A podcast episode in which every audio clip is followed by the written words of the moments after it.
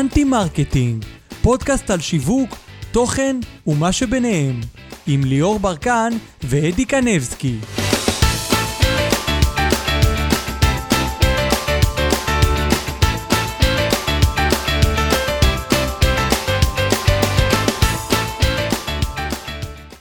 ברוכים הבאים לאנטי מרקטינג, היום אנחנו ממשיכים את חלק ג' של הטיפים הטובים ביותר שקיבלנו מהאורחים שלנו עד היום. בפרקים הקודמים לא הספקנו לדבר על כל הטיפים והמרואיינים, אז הנה הגענו לחלק ג'.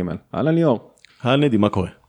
אני מצוין, אפילו מרגיש הרבה יותר טוב כשגיליתי לאחרונה שאנחנו מועמדים לפודקאסט השיווק של השנה של אתר גיק טיים.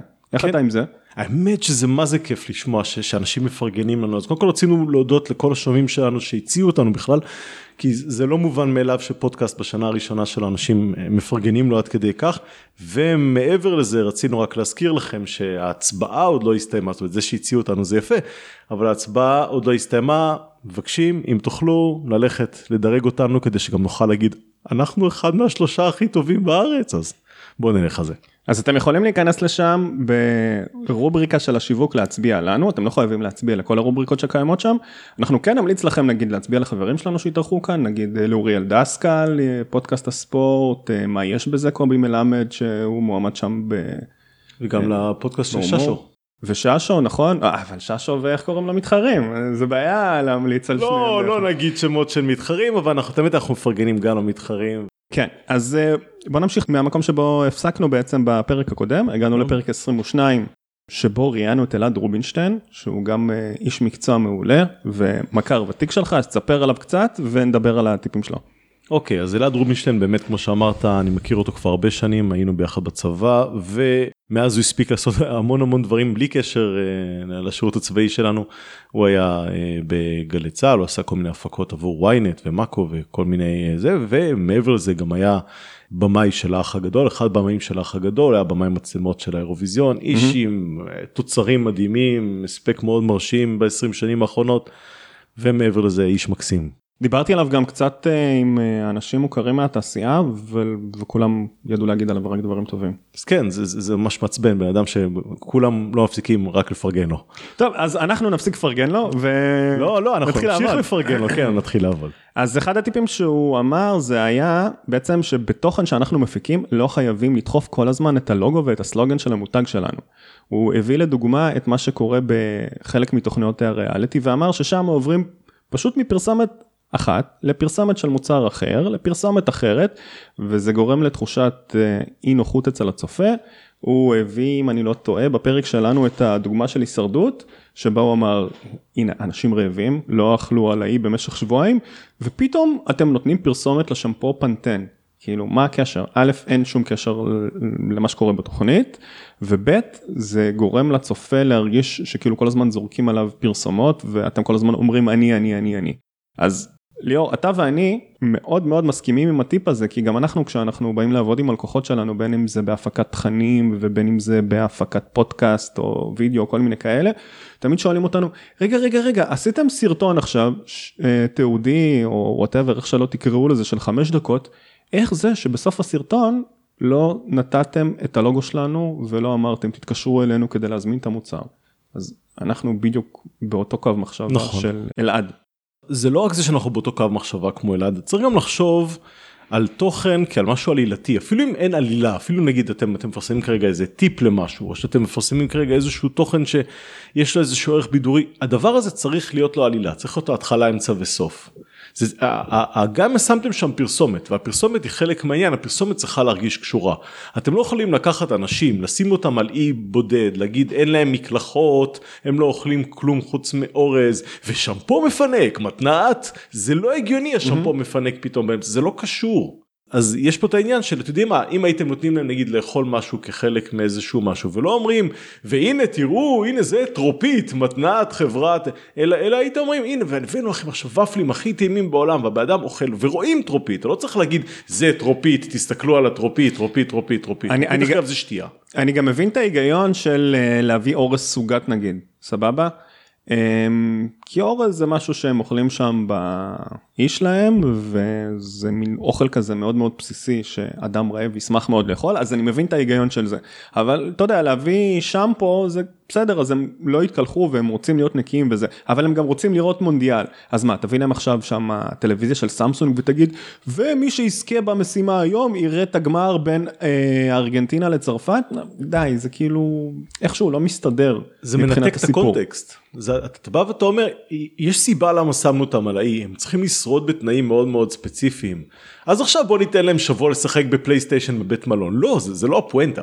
אבל מעבר למה שהם עושים בתוכניות הריאליטי זה גם יורד אה, עוד אה, קומה אחת למטה לדברים במרכאות פשוטים שרוב האנשים אה, מפיקים ולמשל פודקאסט. אז אם אתם ארגון עמינח, אני יודע, אני סתם זורק, אתם לא צריכים להגיד בפרק של הפודקאסט שלכם לפחות ארבע פעמים, כי המנכ"ל רוצה שנגיד ארבע פעמים. אין לזה שום היגיון, אין לזה היגיון שבדקה הראשונה תגיד, ואנחנו עמינח, סבבה, כולם יודעים שזה עמינח, מפני שזה פודקאסט מטעם עמינח, ויש פה את הלוגו ויש פה את הסלוגן. לא, אם שמתם את זה רק פעם אחת בפתיח זה בסדר זה עוד איכשהו הגיוני תגידו אוקיי הפודקאסט מטעם המנח ושחררו את זה. אה, בדיוק לא צריך במשך 50 דקות לחזור כל רבע שעה על אה, שם החברה ועל זה בדיוק אלעד דיבר ואנחנו מאמצים את זה בשתי ידיים. אתה רוצה לדבר על הטיפ הנוסף או שאני אזכיר אותו? אתה תזכיר אותו ואנחנו נמשיך. אה, אוקיי, okay. אז טיפ נוסף הוא בעצם שאלנו אותו איך שומרים על אותנטיות בהפקות מושקעות כי אתה יודע רוב האנשים מצלמים בתחילת הדרך עם פלאפון או עם איזושהי מצלמה חובבנית ולאחר מכן הם אה, מתקדמים הלאה, סוחרים חבורות ענק ואז בא צלם ויש מפיק ויש במאי ויש עוזר במאי ובעצם כל זה זה טוב. נכון, כל זה זה מעולה, כי אתם מביאים אנשי מקצוע לעשות את מה שהם יודעים לעשות, רק ששמה יכולה איפשהו האותנטיות ללכת לאיבוד, ועל זה אה, דיברנו איתו. אז הוא אמר לנו שהיום אפשר למשל לביים סרטונים שיעבדו בצורה טיק טוקית. כולנו קצת צורכים טיק טוק, פחות בדור שלנו אולי לא לגמרי מבינים, אבל אנחנו אחרי זה, דרך אגב, זה סוגריים שאני פותח כרגע, אנחנו אחר כך אה, נדבר על כל מיני אורחים שנתנו לנו טיפים לאיך לעבוד בטיק טוק, אבל אם נחזור רגע לאלעד, אז הוא אמר ש... בשביל לצלם סרטונים שיעבדו בצורה טיק טוקית אתה צריך לביים את זה ככה שהסרטון הזה לא ירגיש מבוים ומלאכותי שהוא לא ירגיש כאילו פתאום הבאתם אה, עשרה אנשי צוות שיש אה, תאורן ועוזר תאורן וצלם ועוזר צלם כי ברגע שזה יראה מלאכותי הצופה ירגיש את זה ישר והוא יחשוב שהם מנסים לפרסם לו משהו ולכן האפקטיביות של הסרטון ישר תיפגע. זה, זה משהו שהוא מאוד מעניין כי תחשוב על זה רגע כשמצלמים בטלפון נגיד אתה מצלם בטלפון והיום הטלפונים יש להם איכות מטורפת.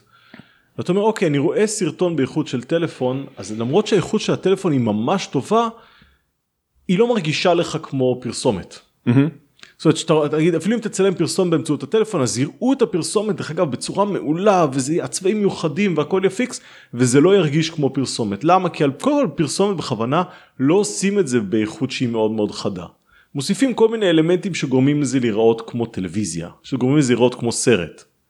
עכשיו כשאתה בא מתוך הצורת חשיבה הזאת של לייצר פרסומת שיש לה איכויות מאוד ספציפיות כשאתה מפרסם את זה כאילו זה צולם בטלפון על ידי אדם פרטי זה פתאום נראה נורא מוזר.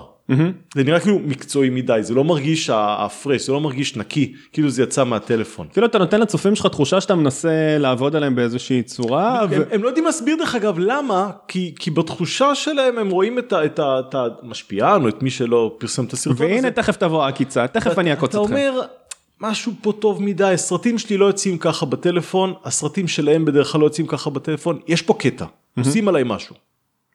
כן, אז אה, זה בעצם אה, טיפ נוסף שהוא דיבר עליו, והטיפ השלישי המרכזי בתוך השיחה איתו, יש כמובן גם טיפים נוספים, אתם מוזמנים לשמוע את הפרק, אבל הטיפ... יש המון.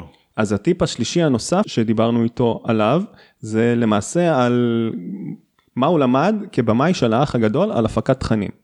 זה אמר לנו ככה, אין כמו החיים עצמם, לפעמים לא צריך לתסרט או לתכנן יותר מדי. סיטואציות מהחיים יגידו לך בדיוק איזה תוכן להכין.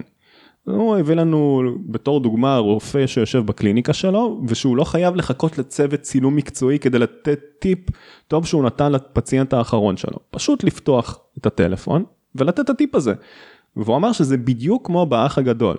זה לקחת סצנה שיש בה אמוציות, או משהו שאפשר ללמוד ממנו ולתת אותה לאחרים. שזה ממש מגניב כי עוד פעם הוא לא מדבר על לתסרט משהו שיראה כמו החיים הוא אומר קרה כרגע משהו. אוקיי אה, אתה דיברת מקודם על על האורחת אחת האורחות שאנחנו נדבר עליהם היום על אה, יהודית עם, עם הטיק טוק אז היא בזמן שהיא ישבה איתנו היא הרגישה שהיא אומרת דברים חכמים אז היא פתחה את הטלפון שלה וכחלק ממה שישבנו פה היא פשוט צילמה את עצמה. עכשיו זה הקטע מדהים כי אתה בא ואתה אומר אני לא הייתי חושב לעשות את זה. אני הייתי אומר אוקיי מצלמים אני בכלל לא הבנתי מה. הולך פה, רגע, רגע, רגע, מה קרה פה? אנחנו מדברים, פתאום היא פותחת מצלמה ומצלמת אותנו, אני כזה, אוקיי, סבבה. ולא לא רק אותנו היא גם שמה את זה פה והיא צילמה את עצמה מתראיינת ואומרת את המשפט הזה ואז מאותו תוכן שהיא ידעה שזה הולך להיות בפודקאסט היא יכלה גם ליצור לעצמה תכנים משל עצמה תכנים אותנטיים. עכשיו יש משהו מאוד יפה בזה שאתה פשוט מדליק מצלמה ושוכח שהיא שם ומתנהל כמו הרגיל שלך זה מה שהוא אמר פה שכשאתה מתנהל כמו הרגיל שלך בצורה שהיא טבעית בצורה שהיא זורמת. סיטואציות שהן רגשיות אתה משתף לפעמים מה שיושב לך על הלב זה תוכן שהוא הרבה יותר טוב מאשר תוכן מתוסרט שהוא בא ואומר בואו תשמעו מה קרה לי היום מה שקרה לי היום זה א' ב' ג' ד' הוא פשוט זורם ואומר מה קרה לו או מה קורה לו כרגע. יאללה, נקסט. בפרק ה-23 ראיינו את עמרי פדצור. תספר לנו קצת על עמרי, למרות שאני מכיר אותו טיפה יותר טוב, אבל יאללה. לנו אתה על עמרי. תקשיב, עמרי הוא בן אדם מדהים. הוא, אם אני לא טועה, סגן אלוף במילואים, עובד אה, בכל מה שקשור להנעה רקטית. כן, כן, לא טועה, הוא ממש מדען טילים. האיש- מדען טילים, כאילו... גאון. זהו, שתמיד מדברים על אה, אנשים, מה זה לא מדע טילים. הוא fucking מדען טילים, זה מה שהוא עושה ביום יום שלו. אמ, ותהליך החשיבה שלו בעיניי מרתק, מה שעמרי עשה זה להקים את אה, קבוצת הריצה גם אני רצה, שזו קבוצה שבעצם עוזרת אה, לנשים שחלו בסרטן השד או, שהשלי, או שהחלימו ממנו אה, לחזור לחיים שלהן. הוא קרא איזשהו מחקר מאוד מרתק שגילה שנשים שחולות ורצות אז הסיכוי שלהן להחלים עולה באופן ניכר ולכן הוא הקים את הקבוצה הזאת בהתנדבות מלאה. הוא התחיל אותה מכלום מאפס והוא הגיע עד וגם בלי. קשר אישי זאת אומרת זה לא שהוא הוא גם אמר לנו ש- שלא היה לו במשפחה איזשהו מקרה של או ש, שחס וחלילה מישהו מה, מהנשים הקרובות שלו חלו בסרטן השד הוא החליט לקחת את זה כמשימת חייו וזה מה שמדהים בכל הסיפור האדם עסוק. קצין בכיר בצה"ל אחר כך אה, מנהל בכיר ב- בחברה מאוד גדולה ביטחונית. והוא החליט שלא מייצרת. פוקימונים בוא נגיד ככה. כן אבל היא גם לא עוסקת בסרטן השד והוא החליט שזה זה המהות של החיים שלו זה מה שהוא עושה בכל הזמן הפנוי שלו שזה מדהים וזה גם איש משפחה. ועוד יותר מדהים בעיניי שהוא נתקל בתחילת הדרך בהמון לא. אנשים אמרו לו אה לא זה לא מעניין אה לא זה לא מעניין. ואז הוא התייעץ עם כל מיני קרובים שלו גם חברים וגם משפחה. אה, והוא תקף את הנושא טיפה אחרת והם הסבירו לו שקודם כל אתה צריך לשווק את הרעיון ולא עכשיו זה לא איש שיווק איש שיווק בכלל זה כל הקטע הוא מדען טילים. ו- והוא מייצר תכנים ויראליים תכנים ברמה של אה, הוא, הוא ייצר איזשהו אה, קמפיין של ריצה שהוא הגה אותו. האמת שהוא הגה אותו out of the blue יכול להיות שהוא סיפרנו גם שאחותו עזרה לו כחלק מה... מהמהלך עצמו. אחותו עזרה לו אבל הוא כן. חשב על הרעיון. הוא חשב על לו. הרעיון כי מתוך ניתוח הוא גם דרך אגב בפרק תשמעו את הפרק הוא, הוא סיפר שם איך הוא הגיע לרעיון מאיפה הוא מביא את היצירתיות מאוד מעניין לשמוע את הפרק הזה והוא יצר שם איזשהו מהלך ויראלי ברמה של גופים ענקיים שינו את הסטטוסים שלהם ועשו כל מיני דברים ושינו את התמונות פרופיל שלהם וטה טה טה והיה שם איזשהו מהלך מתגלגל וזה לא איש שיווק ש... בכל זאת הצליח ליצור איזשהו מהלך סופר ויראלי. עכשיו הוא דיבר בפרק שלו זה היה מאוד מעניין על, אה, על איך, הוא, איך הוא עשה את זה אז הוא, הוא פירט לנו תהליך החשיבה שמייצר שמאפשר לייצר מהלכים ויראליים אז הוא אומר קודם כל חושבים על איזשהו קונספט והקונספט שהוא נתן לנו זה קונספט שהוא מאוד מגניב הוא דיבר על איך אפשר לתרום קילומטר של ריצה. עכשיו אתה אומר אני מבין לרוץ אבל לתרום קילומטר של ריצה איך תורמים קילומטר של ריצה.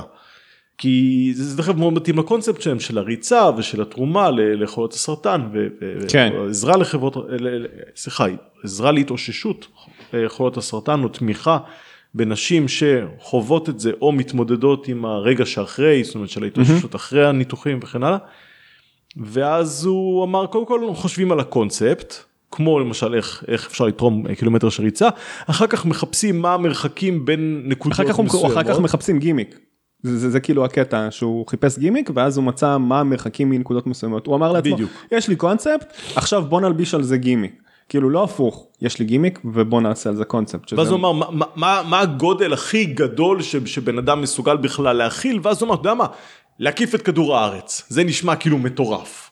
ואז הוא אמר אוקיי אנחנו אנחנו שואפים להגיע לרוץ את הקילומטראז' את כמות המרחק שהיא כמו להקיף את כדור כן, אם אני לא הארץ. טועה זה 44 אלף קילומטר או משהו מטורף. משהו פסיכי ואז הוא אמר אוקיי סבבה הוא עשה חישוב האם זה אפשרי בכלל זאת אומרת הוא ראה כמה אנשים יש לו בקבוצות ריצה המשפחות שלהם וזה הוא עשה את החישוב הוא אמר וואלה זה אפשרי בוא נעשה את זה.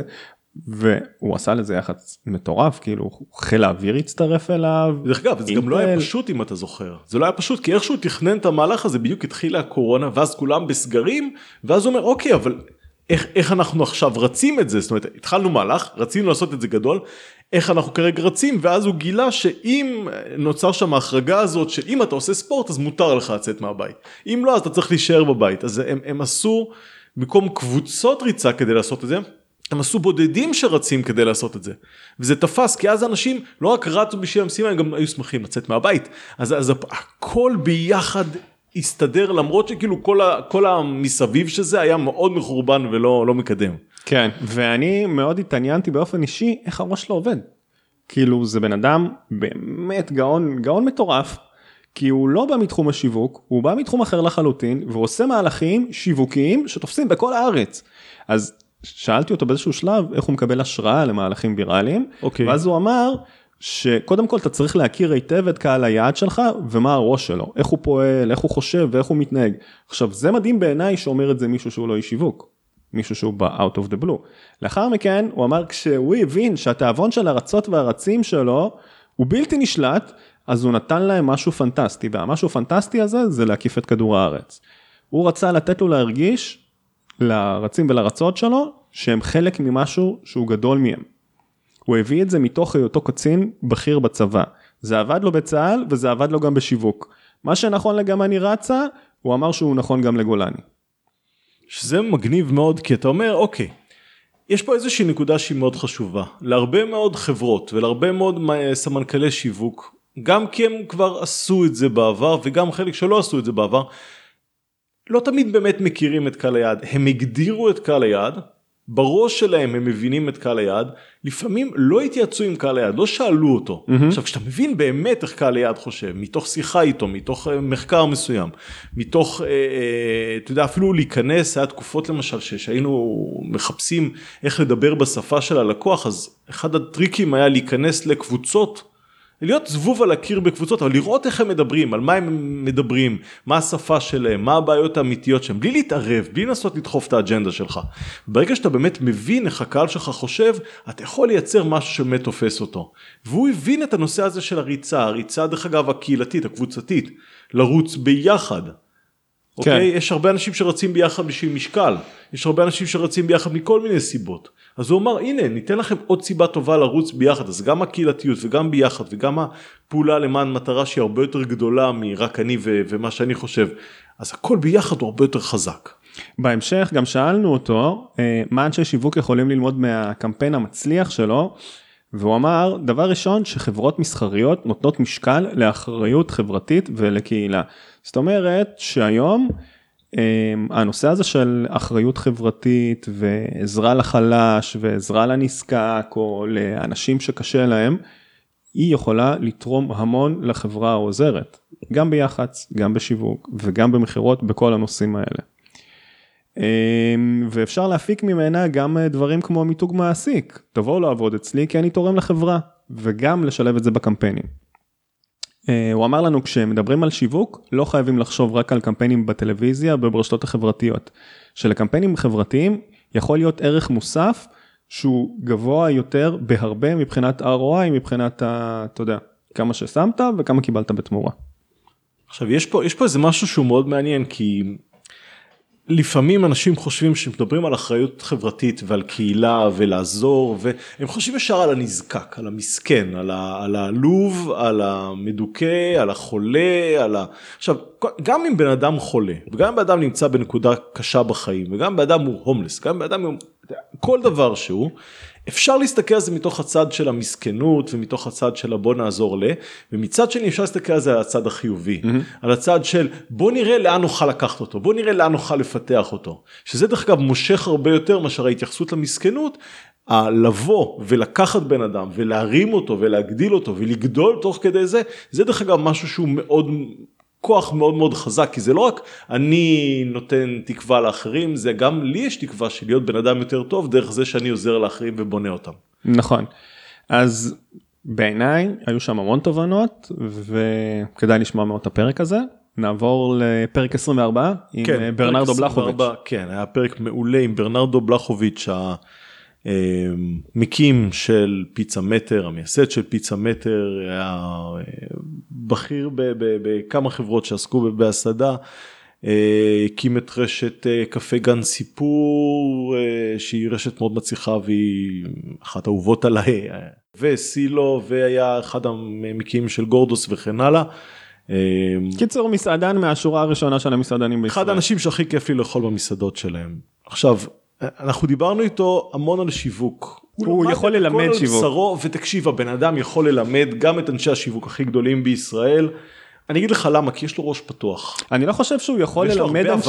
אני לא חושב שהוא יכול ללמד את אנשי השיווק הגדולים בישראל כי הוא איש שיווק מהגדולים בישראל אז אז הוא כאילו חלק מהבנה. כן בדיוק. אז, אז הוא, נתן, הוא נתן לו כמה נקודות שהן מאוד מעניינות, דרך אגב פרק מרתק מרתק מרתק לכל מי שעוסק בשיווק, גם אם אתם לא עוסקים בשיווק של מסעדות, יש לכם המון מה ללמוד מהבן אדם הזה. הדבר שהכי מאפיין אותו זה שהוא קודם כל מבין את הלקוח שלו והוא לא עסוק בלהילחם איתו.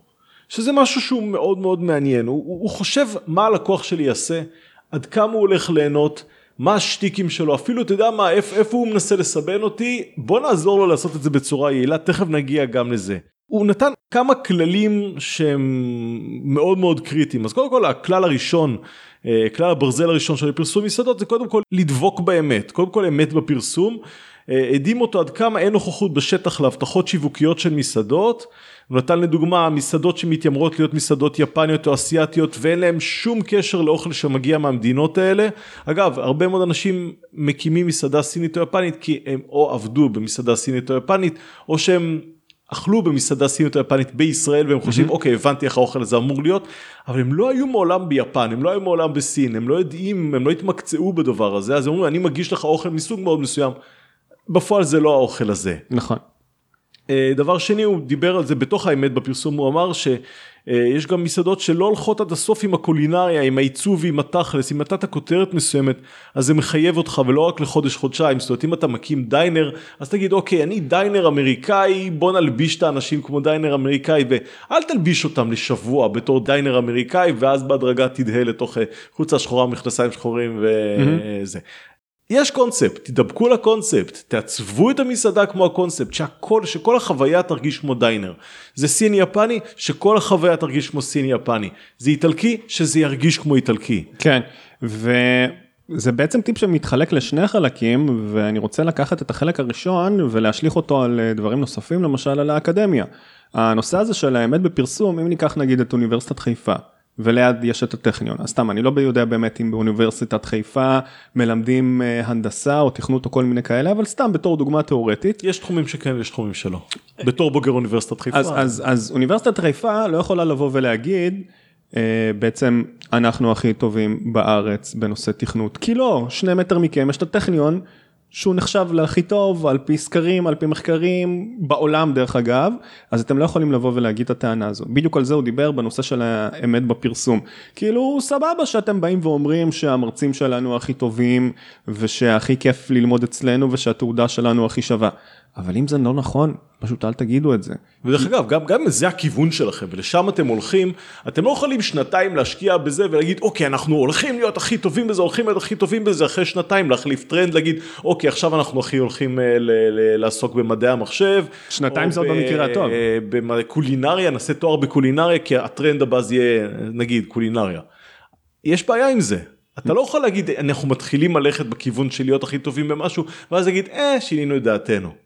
כן. Uh, לאחר מכן הוא דיבר על uh, טיפ נוסף שחייבים להתמקצע במה שעושים ולתת כבוד למקצוע.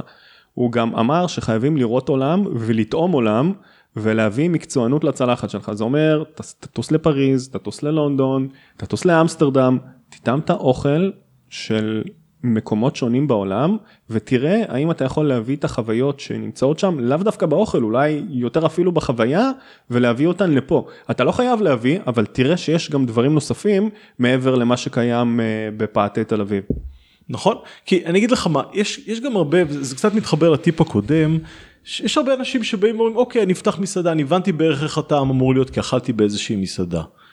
וחברים שלך אוכלים אצלך ואומרים לך זה טעים, ואמא שלך אוכלת אצלך ואומרים שזה טעים, ועוד איזה ארבעה אנשים אוכלים, בסדר, זה טעים, אבל אם אתה בא ואתה, הקליים שלך זה שאתה מסעדה יפנית, אתה צריך להיות מסעדה יפנית, אתה צריך להבין מה זה אומר מסעדה יפנית, אתה צריך להבין מה זה אוכל יפני, מה האסתטיקה של אוכל יפני, יש המון אסתטיקה, יש המון uh, צורה שהיא מאוד חד משמעית והיא היא מסודרת לאוכל יפני, צריך להיות למשל את הקופסאות אוכל שהם שולחים את הילדים שלהם בבוקר לגן, זה לא סתם סנדוויץ', זה סנדוויץ', אם הוא משולש, הוא משולש על הסנטימטר, זה, יש להם אסתטיקה מטורפת, אז אם אתה אומר שאתה עושה משהו כזה, טוס ליפן. קודם כל טוס ליפן, תראה איך זה נראה באמת, אל תגיד אכלתי סושי, אז אני אעשה סושי. כן.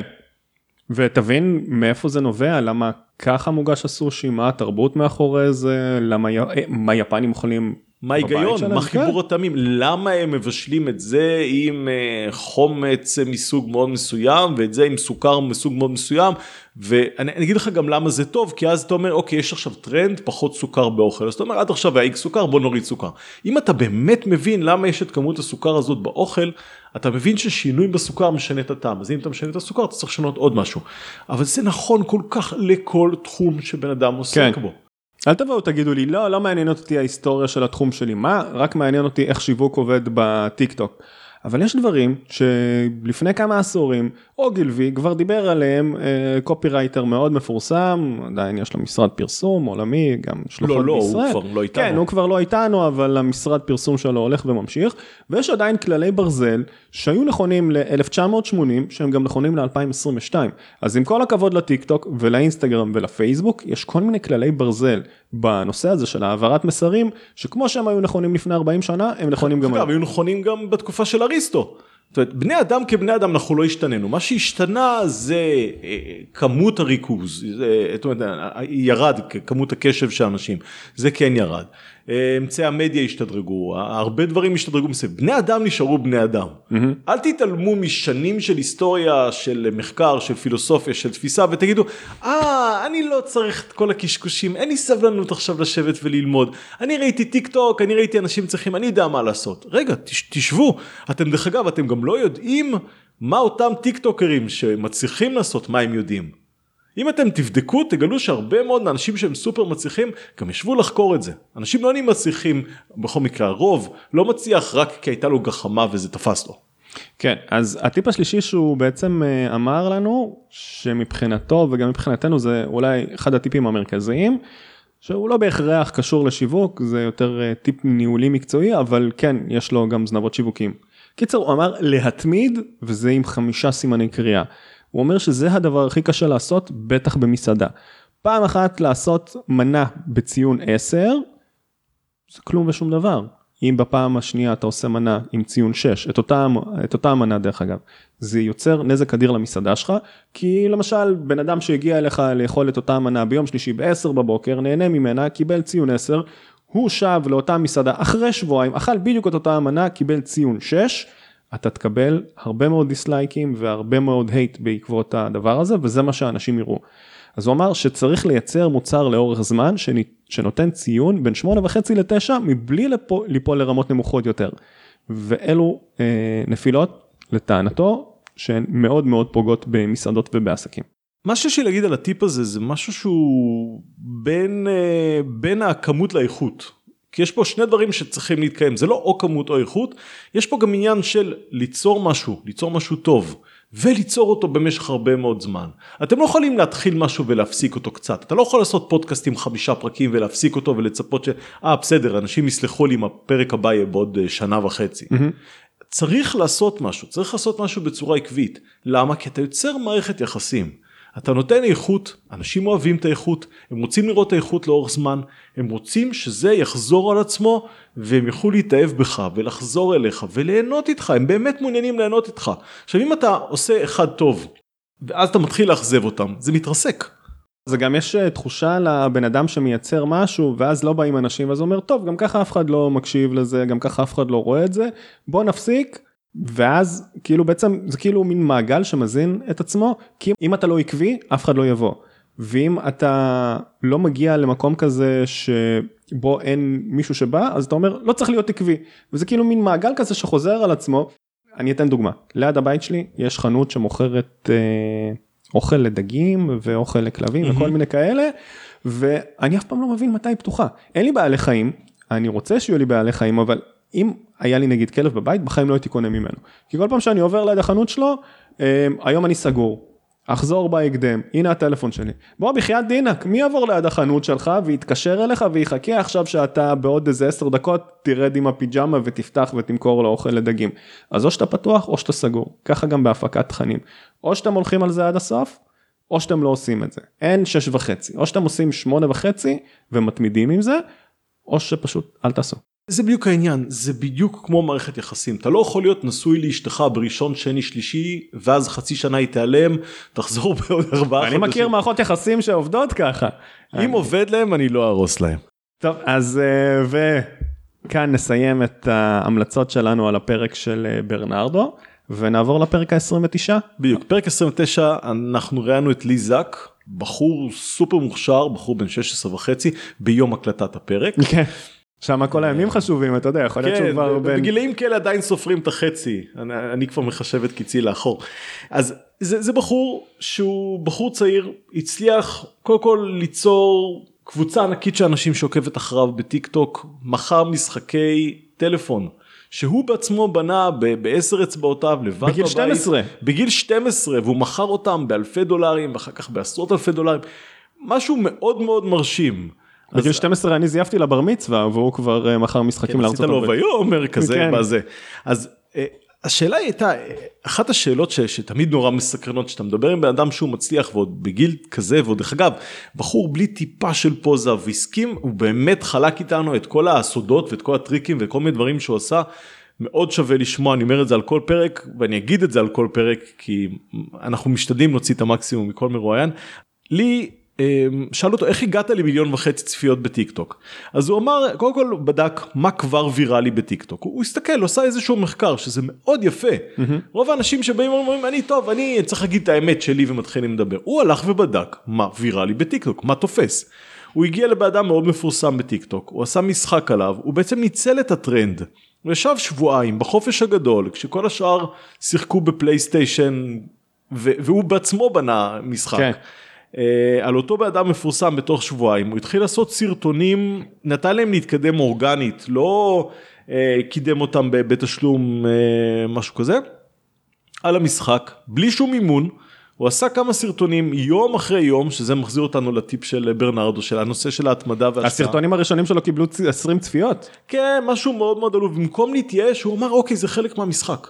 זה חלק מהמשחק. ואז הוא אמר אוקיי אם יש ילדים בטיק טוק שמסוגלים לייצר סרטונים אז גם אני מסוגל שזה מגניב ממש כי רוב האנשים באים ואומרים לא אני לוזר אני לא מצליח והוא אמר אוקיי זה לא הלך יכול להיות שגם להם זה לא הלך אני לא יודע אם להם זה מצליח אני אפצח את זה אני ילד הם ילדים זה יעבוד. כן. אה, וזאת הגישה שלו וזו גישה ממש מגניבה כי, כי הרבה מאוד אנשים דווקא בגילאים שלנו שמנסים לעשות משהו הם כאילו יותר מנוסים הם גם מתייאשים הרבה יותר בקלות ויש פה איזשהו שיעור. עכשיו רואים אה חמש צפיות עוד סרטון עם 20 צפיות טוב יאללה אף אחד לא רואה את זה. כן עושה את הלייקים אה, אבא שלי או אמא שלי וכמה חברים אף אחד לא בטח לא צופה דרך אגב הקטע המדהים הוא שגם לנו בכל מיני נקודות היה נדמה שאנחנו כאילו מפיקים לעצמנו למרות שקיבלנו לייקים ואנשים זה ופתאום אנשים out of the blue אמרו אה אנחנו שומעים אתכם מאזינים לכם עכשיו זה קטע מטורף כי אתה, אתה לא מצפה לזה. ובדיוק אותו דבר הוא לא ציפה לזה ופתאום נהיה בום פתאום אנשים הקשיבו. אז אם אפילו נדמה לכם שלא צופים בכם וזה בסדר mm-hmm. עוד יקשיבו הכל טוב תתמידו תנו ערך יש פה איזשהו משהו אז זאת הייתה הגישה שלו הוא פשוט התחיל לעשות סרטונים בלי לוותר לעצמו.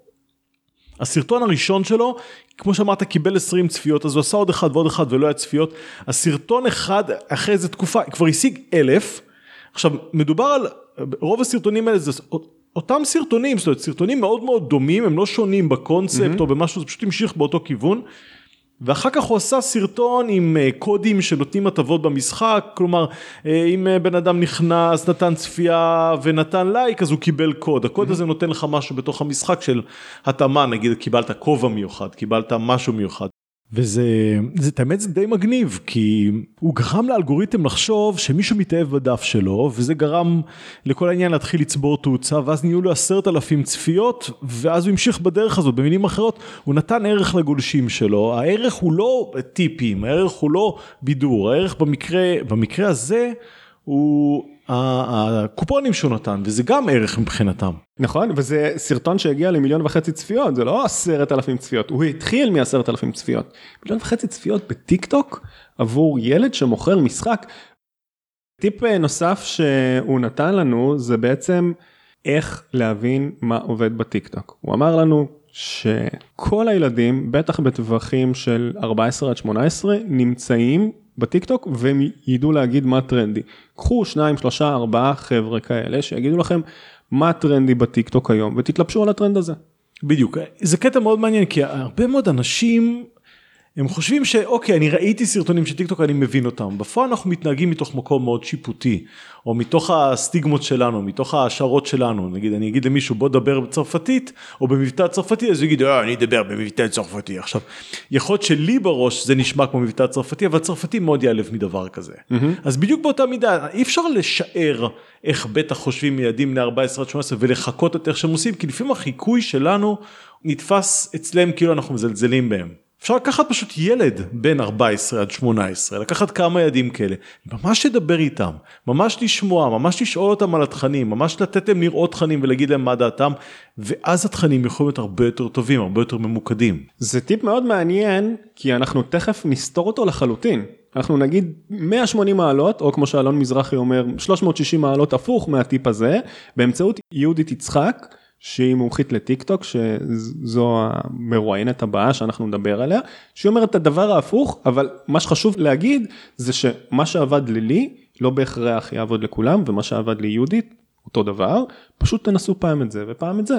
לפעמים יעבוד לכם לפעמים לא. אין פה 10 מתוך 10 זה לא פיזיקה. בניגוד למה שאומרים פדה צור עוסק בו זה לא הנעה של טילים. זה לא עובד ככה.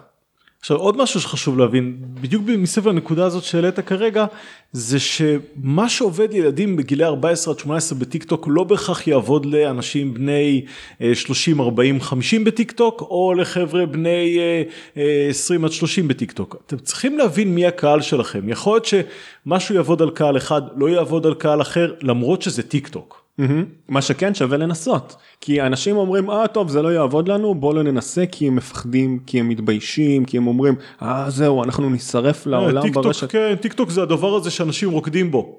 זה ככה משתמשים בזה אנשים בגיל מאוד מאוד ספציפי לא כולם חייבים לרקוד בטיק טוק.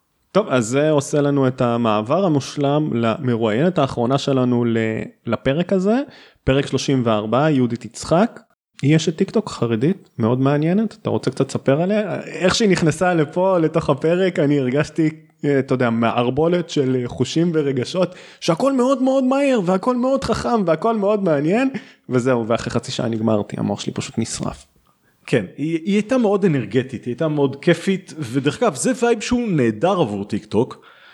עכשיו כש, כשיהודית התחילה תחשוב שמדובר פה בבחורה צעירה בחורה חרדית בחורה שהגיעה מתוך איזשהו אה, קהילה שבה לא רק שאין טיק טוק גם אין אינטרנט והיא mm-hmm. נחשפה לעולם האינטרנט נחשפה לטיק טוק והיא תחשוב על זה זה בן אדם שלא חווה אינטרנט אז להגיע מלא אינטרנט לכן להצטלם בווידאו ברשת חברתית שלוש פעמים ביום היא מפרסמת שלוש פעמים ביום כל יום. זה מטורף. זה, זה, זה לעבור מ... מ זה, זה כמו המכוניות האלה שעוברות מ-0 ל-200 בכמה שניות, זה, זה מה שהיא עשתה בחיים. Mm-hmm. היא, היא מכונית ספורט. שעד לפני זה בכלל לא הייתה לחברה שבונה מכוניות. בדיוק. וזה משהו שהוא מאוד מעניין, כי עכשיו יש לה חברה שעובדת עם, עם כמה מותגים המובילים בישראל, כשלפני רגע לא היה.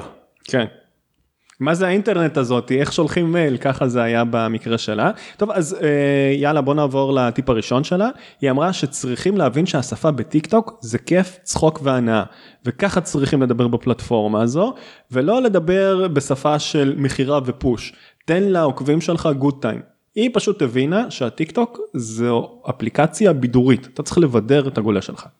כן, אז, אז א' זה מאוד מאוד מתאים גם לאופי שלה, היא מאוד אנרגטית, היא מאוד fun, ואנשים שמאוד מצליחים בטיק טוק הם לרוב אנשים שהם מאוד fun. זה לא חייב להיות דרך אגב אנשים שהם סופר אנרגטיים, זה יכול להיות גם אנשים שהם מאוד מאוד אותנטיים והם כיפים והם עסוקים בלתת ערך לקהל שלהם. יש למשל אנשים שעושים את זה בצורה הרבה יותר רגועה ונותנים טיפים כמו למשל איך להוציא מטלפון הסמסונג שלך עוד איזה משהו, אה, איך לקבל כל מיני דברים, אה, או למשל אה, טיפים של, אגב יש חבר'ה מחברת החדשות שעושים דברים בטיק טוק והם מסבירים אירועי אקטואליה ב-15 שניות שזה מקסים. כן אבל זה לא תמיד טוב כי הם עושים את זה בדרך של חדשות כמו שהיה נהוג לעשות חדשות בשנת 2000 והם עדיין עיתונאים יש כאלה שעושים את זה טוב יש כאלה שעושים את זה פחות טוב זה מה שאני רוצה להגיד מפני שבסופו של דבר הקטע זה לא לעשות את זה ב-15 שניות. זה לא הקטע לעשות את זה קצר זה לעשות את זה קצר טוב ומעניין כי אם עד עכשיו הם היו. אה, יושבים באולפן ומדברים על אייטם 6, 7, 8 דקות ומדברים עליו מהזווית הזאת ומהזווית ההיא ואז הם אומרים אוקיי סבבה יש את האפליקציה החדשה הזאת הטרנד הזה שאולי בני נוער נחשפים אליו יותר בוא נהיה שם אבל בוא נמשיך לדבר באותה שפה כמו שאנחנו מדברים באולפן וזה פשוט לא עובד.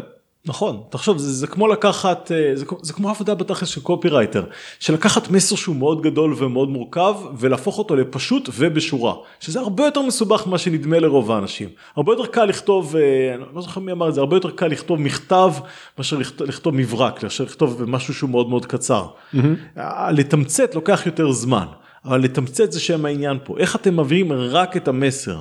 רק אה, את הדבר העיקרי, את הדבר שיתפוס את האנשים ויקלע בדיוק לתוך העניין שלהם, וזאת האומנות שבליצור לטיק טוק. דבר שני שהיא אמרה לגבי מה חברות צריכות לעשות כדי להצליח יותר בטיק טוק, אה, זה שצריך להבין שללקוח שלכם יש תחומי עניין ושהם צריכים להקיף את תחומי העניין האלה.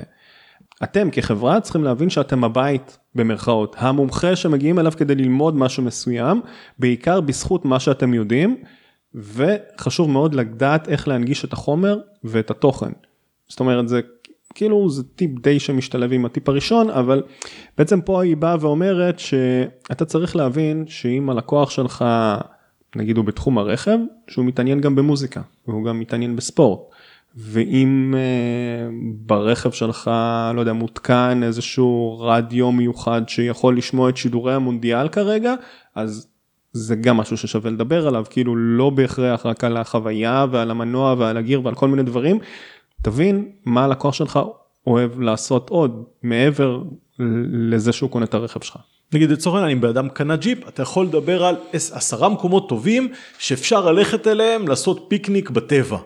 ולא רק זה ולא ולפני ברור כי אתה יודע שהוא רוצה לקחת את הג'יפ הזה למקומות האלה כן, אבל, זה לא אבל, לא רק הג'יפ והנהיגה. כן אבל אתה גם יכול לדבר איתו על סוגי הקפה. כי אתה יודע שרוב הסיכויים שג'יפאי אוהב לקחת איתו את הקפה המיוחד שלו ולהכין אותו, אז דבר איתו על סוגי הקפה, ועכשיו דבר איתו על העוגיות שמתלוות לקפה הזה. לא יודע מה, כל מיני דברים שהם לא בהכרח קשורים לג'יפ ו- ולנהיגה עצמה. נכון ובשביל זה, זה זה מחזיר אותנו לטיפ אחד הטיפים הראשונים שנתנו בתחילת הפרק הנוכחי שבשביל זה אתה חייב להכיר את הקהל mm-hmm. אם אתה מכיר את הקהל ואתה משקף לו כל מיני צדדים בחיים שלו לא רק את הדברים שהם obvious לא רק את הדברים שהם מובנים מאליהם. אתה נותן לו כל מיני נקודות מסביב לדבר, היא דיברה על זה ליצור כמו שמש אסוציאציות, כמו לכתוב את הרעיון עצמו באמצע ולהגיד אוקיי מה עוד קשור לזה. כן. למצוא לפעמים רעיונות שנמצאים בפריפריה של זה, לא הדבר עצמו עיקרי. ואז אתה יכול לבוא ולהגיד, אתה יודע מה, לצורך העניין, קנית נגיד, אתה יודע מה, בוא, נלך רגע מה, מהרכב, נגיד אוקיי, סכין, סכין לבישול, mm-hmm. סכין נחשבת. אז אתה יכול ללכת על ה-obvious, איך מתחזקים סכין, איך מחזיקים סכין, איך חותכים בצל, אוקיי? זה הדבר הפשוט. ואז אתה יכול ללכת הצידה, להגיד, אוקיי, עכשיו בוא נדבר על 20 מנות מקסיקניות. כן. עשר מנות, אתה לא חייב להיתקע רק על הסכין ומה עושים עם סכין. ואם אני, ואם אני חושב בראש שלה על הנושא הבידורי אז אני אומר אה בוא נעשה Fruit Ninja עם הסכין הזה כי זה מגניב לראות איך אבטיח נחתך ואיך תפוז נחתך והכל באוויר והכל עף. זה יכול להתאים לטיק טוק. נכון, ודרך אגב זה גם לא חייב להיות דברים שהם סופר פרקטיים, אבל כן חייב דברים שהם סופר מעניינים. אתן לך דוגמה, יש איזה סכין שהיא מאוד מוצלחת בעולם, אה, של חברת צווילינג, לא, לא, לא, ב- בסרטון עצמו, מה רואים? רואים בן אדם מעביר עגבנייה בעדינות על הסכין, בלי להפעיל, ואתה רואה שממש הסכין חותכת פרוסות של העגבנייה בגודל של מילימטר. עכשיו אתה אומר, אני לא מפעיל בכלל מאמץ, והנה ככה זה חותך. אני רואה את הסכין הזאת ואני אומר לעצמי, אוקיי, כמה אצבעות אני אחתוך כשאני סלט כן, זה היום. אמ, אחר כך באנו ושאלנו אותה איך יוצרים ויראליות. אז היא אמרה לנו דבר ראשון, קודם כל, לא לרדוף אחרי הוויראליות, שזה כאילו עצה הפוכה, סבבה, אבל זה לא. היא אומרת שליצור תוכן מעניין שעושה גוד טיים זה הדבר הכי חשוב. היא חושבת, כשהיא ניגשת לסרטון, היא חושבת לעצמה, איך היא יוצרת משהו באורך של 30 שניות, שיהפוך לדבר הכי טוב ביום של הצופה. שים לב, לדבר הכי טוב ביום, של... היא לא אומרת, אני הולכת לייצר איזשהו סרטון מעניין. שנותן מצחיק." ערך, כן. לא. איך השלושים שניות האלה יהפכו לדבר הכי טוב של הצופה שלי באותו יום. עכשיו, זה לא בהכרח נכון שהשלושים שניות האלה יהפכו, אבל קו החשיבה הזה מוביל אותה לדברים אחרים לדעתי. נכון. כי יש פה, יש פה איזשהו עניין שהוא הרבה מעבר ל, אה, לסתם ערך. היא אומרת איך אני נותנת לבן אדם משהו שאו שזה הערך הכי טוב או שזה יהיה מוגש הכי טוב זה יהיה הדבר הכי מעניין יהיה הדבר הכי כיף שהוא רואה ביום שלו אתה יודע מה אנשים חושבים על דברים שהם מעניינים והם כיפים בעיקר מסביב למשהו שהוא חוויה חיובית של שמחה וצחוק וסקרנות לפעמים אפילו זה בסדר להציב לשתף במשהו שהוא אישי. אבל עצם זה שאתה יכול להזדהות עם בן אדם וזה מניע אותך רגשית זה גורם לך להיקשר לאותו בן אדם. ככל שאנחנו מצליחים יותר להניע רגשית את הקהל שלנו לעניין אותו לסקרן אותו לרגש אותו אנחנו יותר בעולם שלו ככל שאנחנו יותר מצליחים לשקף את המחשבות שלו אנחנו יותר סמכות עבורו. כי עוד פעם התפיסה הראשית בצורת שיווק שאנחנו דוגלים בה היא מדברת על זה שאנחנו כדי להפוך להיות סמכות להיות אוטוריטה בראש שלו אנחנו קודם כל צריכים להראות לו שאנחנו באמת מבינים אותו. לא מדברים לאנשים כמוהו אלא באמת מבינים אותו. וזה מה שיגרום לזה להיות ויראלי כי אם אתם נותנים לבן אדם ערך שהוא יהיה the best הדבר הכי טוב שיכול להיות הוא גם ירצה לשתף אותו החוצה. במקום להתמקד באיך לעשות משהו טכני שיתאים לסטנדרטים של א' ב' ג' ד' כדי שבכך יקדמו תנו פשוט את ה-the best וסמכו אנשים שהם לא טיפשים והם ישמחו לשתף את זה.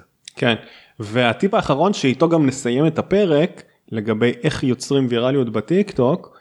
היא בעצם כאן נוגעת במה שלי זק דיבר עליו לפני כן, רק שהיא אומרת את הצד השני של המטבע, היא אומרת שמפריע לה מאוד נושא הטרנדים. היא רוצה שאנשים ייהנו מהטיק טוק שלה. אפשר לעשות טרנדים מדי פעם, אבל לא להתלבש רק על הנושא הזה. כשלי אמר, קחו את הטרנדים המובילים, תעשו בדיוק כמוהם, וזה מה שגרם לו אה, להגיע לסרטון של מיליון וחצי צפיות. במקרה שלה היא אומרת הפוך, אז, אז מה שאמרתי לפני כן עלי הוא תקף גם לפה, כי אתם יכולים פעם אחת לעשות את הטיפ הזה, ופעם אחת לעשות את הטיפ הזה, ולראות מה עובד. כי היא לא אמרה שזה לא נכון מה שלי אמר, היא אמרה שזה לא תמיד נכון. עכשיו יש. הבדל דרך אגב גם בין, יש להם שתי מטרות שונות. לי באה ואומר איך להיות פופולרי בטיק טוק, היא באה ואומרת איך להיות איש מקצוע פופולרי בטיק טוק. זה שני דברים שהם שונים. כדי להיות פופולרי בטיק טוק, מן הסתם, שאתה גם צריך לרכב על אותם טרנדים כמו כולם, כדי להיות כמו כולם, כדי להיתפס בתוך הטרנד. להפך, אם, אם אתה ממשיך עם הטרנד הישן אז כאילו אתה לא מגניב, אתה כאילו בישן. על כאן היא מדברת על איך להיות איש מקצוע פופולרי בטיק טוק ואז היא אומרת את מה שהוא אומר פשוט במינון הפוך היא אומרת תהיה עם הטרנדים אין בעיה שתהיה עם הטרנדים שזה לא יהיה האמצע שלך. האמצע שלך צריך להיות ה value שמחבר אנשים למותג שלך למה שאתה מציע להראות להם שאתה עדיין מבין מה קורה איתם ואז הטרנדים טיפה. טוב, נראה לי שכאן הגיע חלק ג' לסיומו, נותר לנו חלק ד' ואחרון על הפרקים שבהם קיבלנו את הטיפים הטובים ביותר מהמרואיינים שלנו. אוקיי, ולסיום נחזור על זה שוב. אנחנו מועמדים לפרס, פודקאסט השיווק הטוב ביותר בישראל לשנת 2022 של אתר גיק טיים. אז קודם כל תודה רבה לכם, ודבר שני, מאוד נשמח אם תצביעו מאוד לנו. מאוד מאוד מאוד תצביעו לנו. ולסיום כמו כל פרק אנחנו אוטוטו חוזרים אה, לראיין אנשים אחרים שהם לא אחד השני גם אנחנו עוד נמשיך להתראיין אחד עם השני רק שאנחנו רוצים לחזור לראיין עוד אנשים מסביב יש לנו כבר רשימה יש אנשים שעוד אה, התראיינו ואתם תראו אנחנו מחכות לכם הפתעות מאוד מאוד כיפיות. ואם יש עוד אנשים שאנחנו עוד לא ראיינו ומעניין אתכם לשמוע אותם כמובן שנשמח שתכתבו לנו בתגובות וכמובן אם יש לכם תגובות על מה שנאמר בפרק הזה גם כמובן. שיהיה לכם יום מעולה ביי ביי. תודה רבה שהאזנתם. מוזמנים לשמוע אותנו גם בספוטיפיי, אפל פודקאסט, גוגל פודקאסט ובכל אפליקציות ההסכתים. אפשר גם למצוא אותנו ופרטים נוספים על סוכנות השיווק שלנו באתר antimarketing.co.il.